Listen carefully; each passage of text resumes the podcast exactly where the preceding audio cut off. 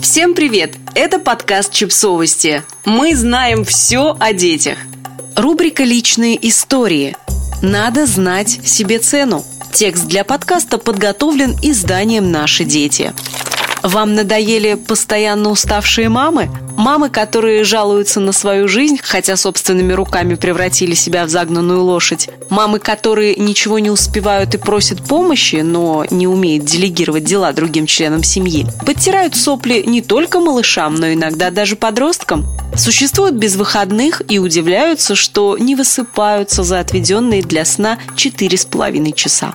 Не могут найти время на парикмахера, потому что искренне считают, исчезнут из поля зрения детей и мужа на какой-то час-полтора, и мир рухнет. Более того, они даже перечисляют подтверждение однажды в похожей ситуации рухнувшего мира. Не помогла мужу собрать на улицу детей, забыли надеть шапки, после прогулки заболели. Поручила сыну принести из магазина картошку, принес всю гнилую. Проявила решительность, сказав дочери: «Ты учишься в школе, тебе задали нарисовать домашнее животное, вот и рисуй». И она понесла в школу рисунок, на котором была изображена свинка в короне и в платье. А задание было по окружающему миру. Не уметь нормально нарисовать в семь лет свинью? Я угадала? Примерно такой комментарий вы только что выдали. И вы правы. Стыдно же. Ребенок не маленький. Мама совсем его запустила. А папа этого ребенка, видимо, тоже не вырос, раз он до сих пор уточняет у жены, есть ли у него чистые носки. Да, эта женщина избаловала свое семейство. Превратилась в служанку, окружила себя эгоистами, потребителями, лентяями. Бесит?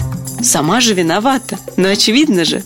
Ну, к чему, скажите, насиловать себя приготовлением полезных завтраков? А этот будильник, установленный на пять тридцать утра, может тогда уже и вовсе не ложиться?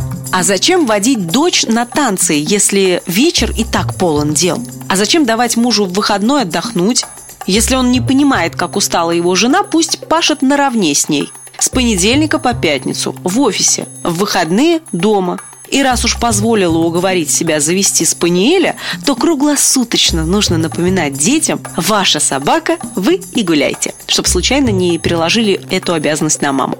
Что? Старшие дети встают в шесть и едут учиться на другой конец города, а потом, вернувшись к пяти, до ночи сидят над уроками? Маме детей жалко? Запомните, с такой вот жалости и начинается этот путь к бесконечному «устала», «не успеваю», «добавить бы к суткам еще хотя бы три часа». Кстати, про последнюю просьбу. Я против увеличения суток. Я люблю, чтобы все четко. Никаких форс-мажоров в виде соплей, поносов, неожиданно возникшего школьного проекта или резко выросших из кроссовок ног. Все должно идти по плану. А ночь существует для отдыха и сна. Не для мыслей про завтрашний день, не для перечисления в голове срочных дел, про которые нельзя забыть, не для тревоги, что вот младший как-то тяжело дышит, горячий, а врач принимает только после обеда. Чтобы не жаловаться и не уставать, просто один раз хорошенько установите границы между собой и детьми. Школа – ваша, работа – моё. Вы в выходной читаете или тихонько собираете лего. Я в выходной сплю, смотрю сериалы, крашу ногти. На обед только суп, ничего другого готовить не собираюсь. Не понимаешь – пойми, не можешь – смоги, не умеешь – научись, не хочешь – захоти.